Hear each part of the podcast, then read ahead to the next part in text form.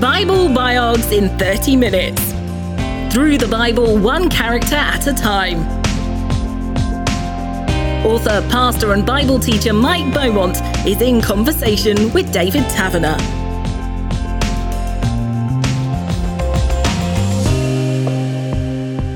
In this episode, we're looking at the life of Hosea, another prophet, but I think a minor prophet. Is that right, Mike? Yes, sounds terrible to call a poor guy a minor prophet, doesn't it?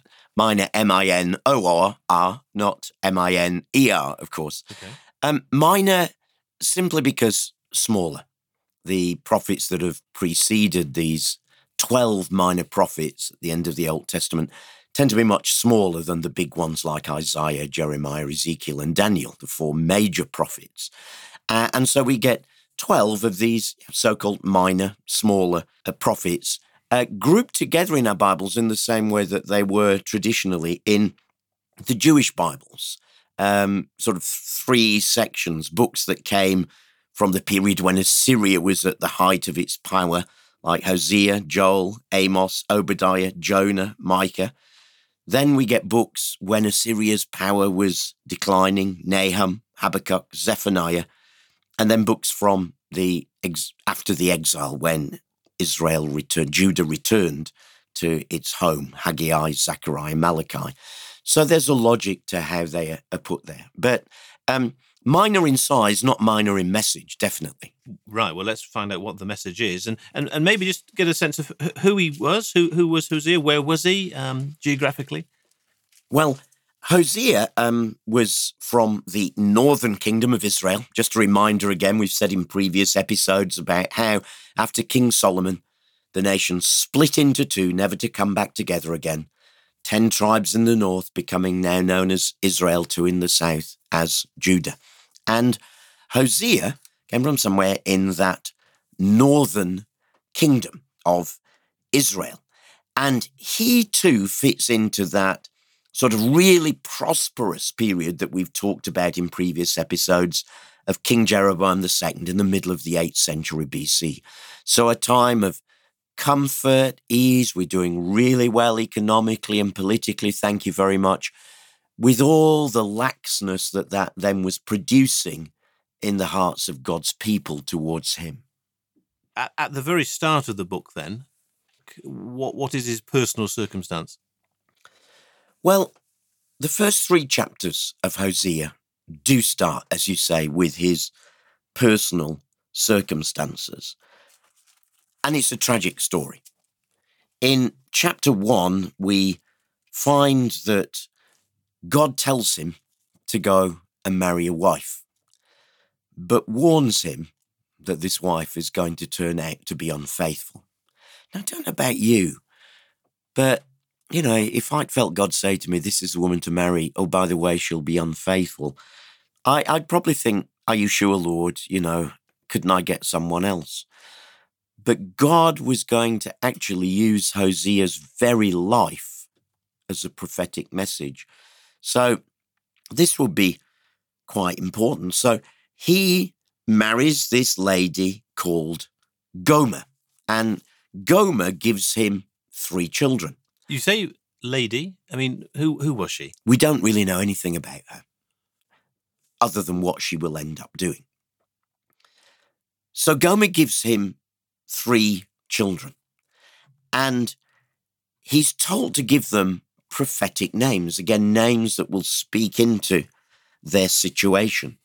So his firstborn is a son and he's told to call him Jezreel, which means, well, it sounds odd in English, but it can mean either he scatters or he plants. So it's the picture of someone walking through a field scattering. But are they scattering to throw away or are they scattering like seed to plant? Now, Jezreel was the name of a place where King Jehu had come to power, but amidst great bloodshed.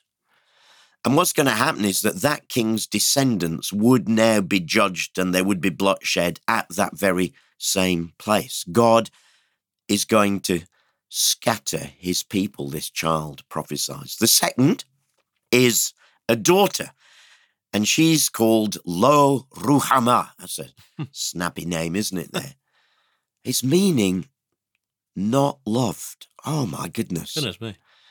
I'm thinking, if God told me to call my daughter not loved, that'd be really, really tough. And it's a reflection, I think, of how Hosea must have been so convinced he'd heard God to call his daughter this. And he was to call her this because she was a prophetic picture of the change in relationship between God and his people. Israel was a people who had been precious and loved by God. But now, because of the way that Israel had so drifted from God and his ways, Israel was not loved anymore, and there would be no more compassion for them. And particularly tough on her. I mean, growing up with that name, not loved, so that relationship between her and her father, her and her mother, she wasn't loved. Can you imagine her friends outside, what they might have done with that name? Really, really tough. But again, all I can think is this must have been because Hosea was so clear, so convinced about what God had said, and perhaps making personal family sacrifice there for the bigger sake. So he's got a son called Jezreel, God scatters, a daughter called Lo-Ruhamah, not loved. And then he has a third child through Gomer, a son, and he calls him Lo-Ami, meaning not my people. And again, this is a living prophetic picture of how Israel now was no longer God's people. So things seem to start out pretty well. He marries this lady. Clearly, they're married long enough for them to have three children who are given these prophetic names. But then as we get to Hosea chapter 2, we discover that Gomer has done exactly what God had said she would do. She's left him. She's been faithless. And it seems not with just one man, but she seems to have been sleeping around with a whole bunch of other people. Some people actually think she may have been a prostitute. And certainly she started behaving in that way.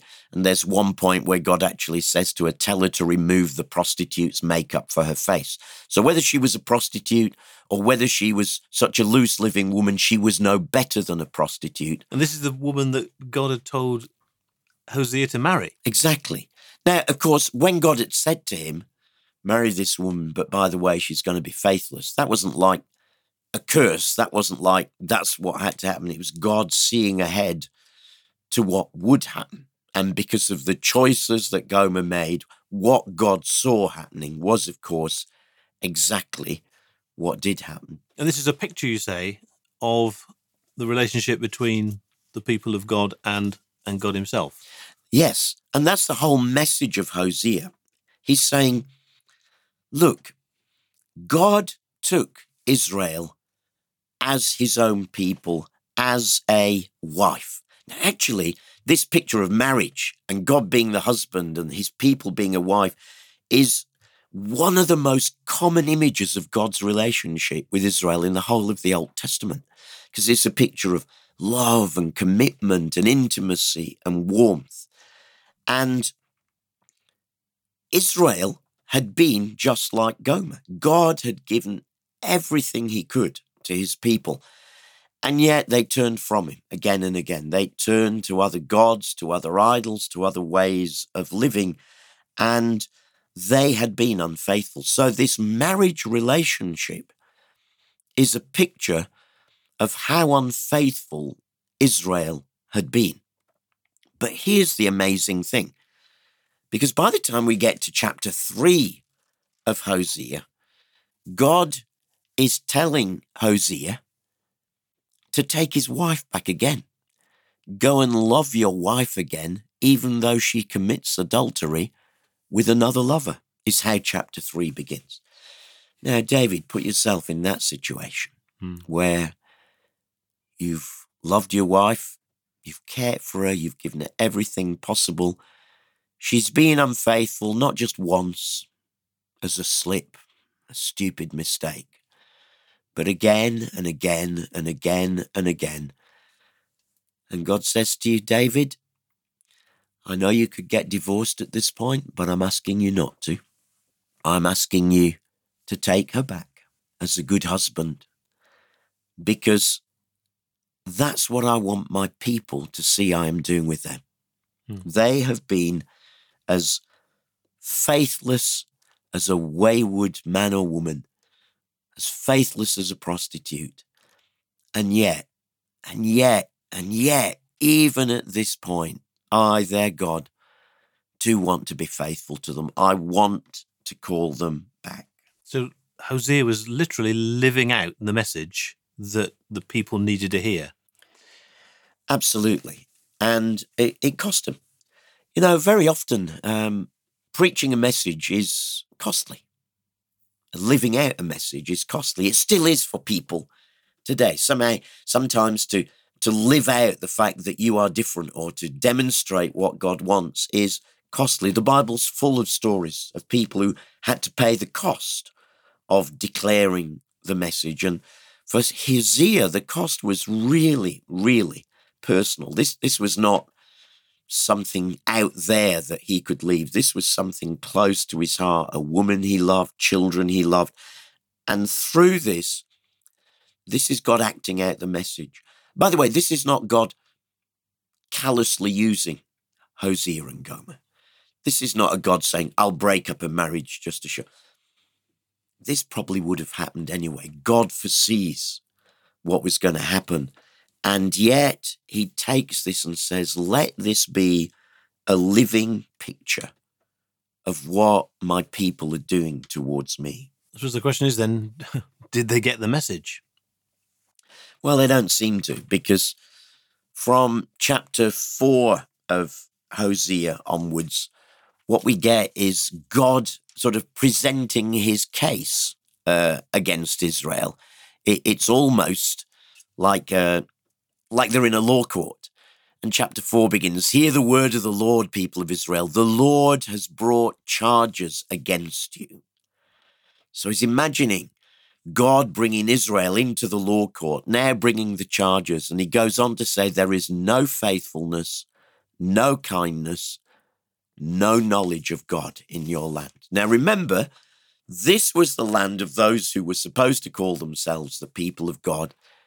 And yet the charge is no faithfulness, no kindness, no knowledge of God in your land. It's a bit like walking into a church today and looking at the people there and someone declaring there is no true knowledge of God in this church. Well, I think we might all get a bit upset, wouldn't we, if it happened in my church. Yeah. And bear in mind that he was a northerner speaking to his own people, so it wasn't like Amos, where he was from the south. He was, you know, one of them, and they still weren't getting it.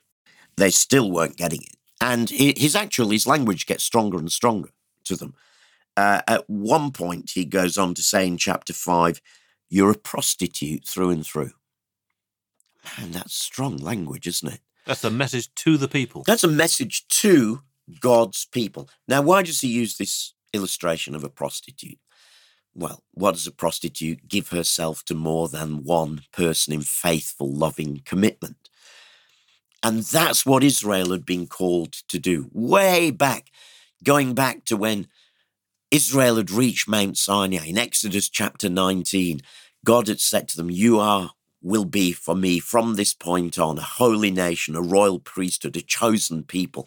And at that point, they become his. It's almost as if God has taken them as his precious bride and people at that point. And yet now this precious bride has so shared her love around with everything and everybody that through Amos, God declares over them, you're a prostitute. And again, that was a particularly appropriate illustration in the north, where the problem right from the beginning had continually been the attraction of Baal worship and all that had come out of that. These religions that were highly sexualized, that had temple prostitutes. And so the picture of Israel living as a prostitute was real. They were giving themselves to these other religions and simply not giving themselves to the one true living God. I want to come back to this point you were making about the nature of God's relationship with his people, it seems from what you're saying as if God was trying to say, despite your faithlessness, I'm completely committed to you. Absolutely. And do you know, this is one of the things that we see again and again in the Bible, isn't it? That even if you are faithless, I will remain faithful, is a verse in Timothy. And God longed to be faithful. That's the whole message of Hosea. But the message is also, you know, the point does come when if we keep resisting God, eventually the point comes where God has to say, well, okay, you know, I'm not going to force this on you. Go your own way. And of course, that would happen for this northern nation of Israel. Before very long, Assyria would come, would destroy them, would kill many, would take many into exile, and they wouldn't come back again. But that wasn't God's heart. All the way through Hosea, the appeal is to come back to God while there is still time. And an exclusive relationship God seems to want with his people, you know, a permanent one as well. Absolutely. And that's the whole point of the picture of him seeing Israel as his bride, or in the New Testament, Jesus seeing the church as his bride. It's a picture of exclusivity that God is wanting. And yet these people were sharing themselves around with others. There's a passage in chapter 11. It says, when Israel was a child, I loved him. Out of Egypt, I called my son. But the more I called, the further they went from me. They sacrificed, here it is, to the Baals. There are the Baals. They burnt incense. So I called them out of Egypt to have this exclusive relationship. And yet they're constantly going off in other directions. And still today in the New Testament, we find that we as Christians are called to an exclusive relationship with God. The prophet Elijah had actually challenged God's people earlier in their history. How long will you go on limping between two opinions? And he's using the picture there of they wanted to serve the living God, but they also wanted to serve the Baals. And he saw that as limping through life. And still today, you know, if our hearts are at one level given to Jesus, but another level given to something else, and let's face it, for us today, it's not going to be to a wooden idol or to a Baal. But there are so many things out there vying for our affection, vying for us to give ourselves to. And when we do that, we're limping along, as Elijah put it, and we're not being utterly faithful to God as Hosea calls for in this book. Are you also saying that God's love is demanding? Wow, that's quite a strong word, isn't it? But you know what? I think it's probably a good word. But of course, we have to understand what we mean by demanding. If a husband and wife have a really good relationship with one another, it's based on giving. I always think of the passage in Ephesians where Paul says, husbands, love your wives. Wow, that challenges me again and again as a married man. But yes, true love is also demanding, not in the sense that I demand from you and manipulate you and get what I want out of this. But if you truly love me as I love you, if you were my partner, then yes, there is a demand, but it's the demand, the winning demand of love, not the demand of an oligarch, of someone who manipulates, of the bullying husband who demands his wife. It's the demand of love. And love at its heart gives. And God at his heart is a God who gives. But in that giving, he's also demanding from us a love that also responds and gives. And this whole book of Hosea is shot through with this passion of God for his people. If you read through Hosea, It's not the easiest of Old Testament prophets to read. I read through it recently, actually, and there are bits of it where, if I'm really honest, it can feel a bit heavy going because there is so much where God brings accusation against his people. But even that accusation is in this context of he brings these accusations because he loves them. Mm. And he's calling them to live a better way because he knows that in living that better way, they will know so much more of his love and that will overflow to one another. Mm. They're missing so much. And you've alluded, by the way, to the picture in the New Testament of the bride of Christ, the church, and that relationship. Just explain how that's helpful to get to understand. Yes, this is a common picture, again, picked up from the Old Testament. Remember, I said that marriage is one of probably the most popular images of relationship between God and his people. And so when we get to the New Testament writers, steeped in their Old Testament background, pick up that image. And whereas Israel had so often been called God's bride, now it unashamedly takes that and applies that to the church and sees us as his bride, one for whom Christ gave himself and laid himself down again. So the model is, it's a model of love that gives, that doesn't hold back and that calls us in return to give back to him. And a model of this exclusive relationship that you just mentioned. Ephesians chapter 5 is one of the places where Paul unpacks that. And yeah, it's that passage that has that tricky bit for us these days. Wives, submit to your husbands. But before he said that, he said, husbands, love your wife. If a husband isn't doing that, Haggai and the second follow. But he goes on then to say, husbands, love your wives just as Christ loved the church and gave himself up for her to make her holy. It's a giving relationship, washing her through the water by the word to present her to himself as a radiant church without spot or blemish. Here is Christ, the groom, giving himself, everything that he has, giving himself for the church.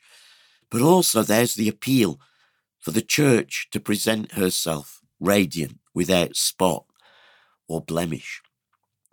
So it's a picture of love, intimacy, exclusivity, and all the other things that go with marriage, fun, sometimes hard work, sometimes sticking at it, and let's face it, sometimes our Christian life is fun and joyous, and sometimes we just have to stick at it. But we do so because we know we have one who is a husband to us and we are called to be his bride. And that's the constant message of Hosea. Come on, people, live as though you were truly God's bride. So there's a commitment coming through here, a message of commitment. And also it relates to the vows that are said and promised in a marriage ceremony. Yes, it is, isn't it? I mean, marriage is culturally becoming less popular. It's interesting that people in our Western culture today settle simply for living with one another. And many do so for many years. But the bit that miss out is that vows before God to live together, you know, in good times and in bad times, and in sickness and in health, to love and to cherish till God do us part. And Hosea's really calling people back to that kind of vow. They're saying, come on, remember as it were your marriage vows at Mount Sinai. Remember when God took you and said, you will be for me a royal priesthood, a holy nation, a people belonging to God. Remember those vows. And you responded when you said yes to the covenant.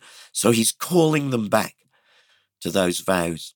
You know, perhaps this is just a point for us to be able to say today, Christians in their marriages aren't exempt from pressures any more than anyone else today. It could well be that some of our listeners listening today are in a situation where they're just feeling the marriage is tough going at the moment, I just encourage you to go back and remember those vows that you made in your wedding service, vows to stick it out with one another.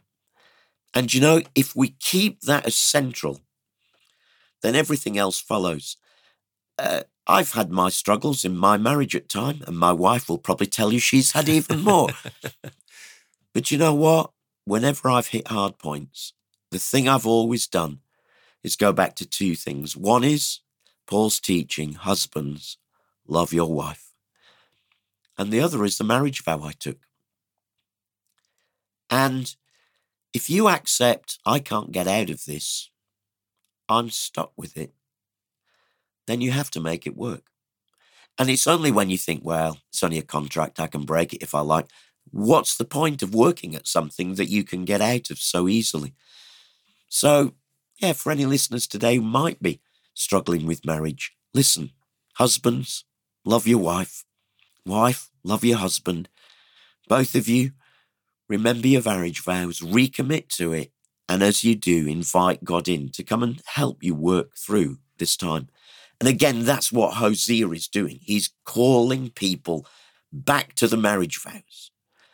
And even though Israel has been like Gomer and been so unfaithless, he's saying God is still here. God is still waiting for you to return. There is still a way home. So Hosea and Gomer were working out this relationship in front of the people, and that was like a visual demonstration of the people's relationship with God. How does the book of Hosea finish then? How does it all turn out in the end? Well, in chapter 14, having denounced Israel for its many sins, there is this appeal to God's people. Chapter 14 begins, "Return, O Israel, to the Lord your God, for your sins have brought you down. Bring your confessions and return to the Lord. Say to him, forgive all our sins and graciously receive us, so that we may offer you our praises. Assyria cannot save us, nor can our war horses." Now, a little bit of history. At this point, the kings were hoping that Assyria might come and help them against some of their other enemies like Aram, Syria. And of course, that was stupid because Assyria were the very people who were going to take them over. So they were still looking to human resources. But God says, you know, if you come back to me, if you repent, I'll just read a few verses here from chapter 14, "Then I will heal you of your faithlessness. My love will know no bounds, for my anger will be gone forever, and I will be to Israel like a refreshing dew from heaven. Israel will blossom like the lily and send roots deep into the soil." And he goes on to say how it will become this beautiful plant that will grow, and then ends with this appeal, "Israel, stay away from idols. I am the one who answers your prayers and care for you." He's actually dismissed idols earlier in the book as a stick of wood. Why make an idol? You're only talking to a stick of wood. And here, "Stay away from your idols. I am the one who answers your prayers and cares for you." So there's a sense of promise and hope there at the end. Absolutely a sense of promise and hope. And I imagine here God standing there with his arms wide open. "I am the one who answers your prayers and cares for you. Come to me." Now, sadly, we know from history that they didn't. But the amazing thing about this book is that God stands there with open arms, waiting for his people to return. And still today, for anyone listening to our episode today, you may have been far from God. You may have been like Gomer. You may have wandered far away. But you know, the message of the Bible today and the message from Hosea is that God is still standing here today saying, "I'm the one who answers your prayers and who cares for you," with arms open wide. And his invitation is still for us to return. No matter how bad we've been, no matter what we have done, the Bible makes clear God's arms are always open wide to welcome anyone who will say to him, "Lord, I messed up. Please forgive me, I come to you. And the message of Hosea is that the faithful God will always be there waiting for you. David Taverner was in conversation with Mike Beaumont, who's written about the people of the Bible throughout the Christian Basics Bible. Catch their conversations anytime on the UCB player or with your favourite podcast provider. Just search for Bible Biogs in 30 minutes.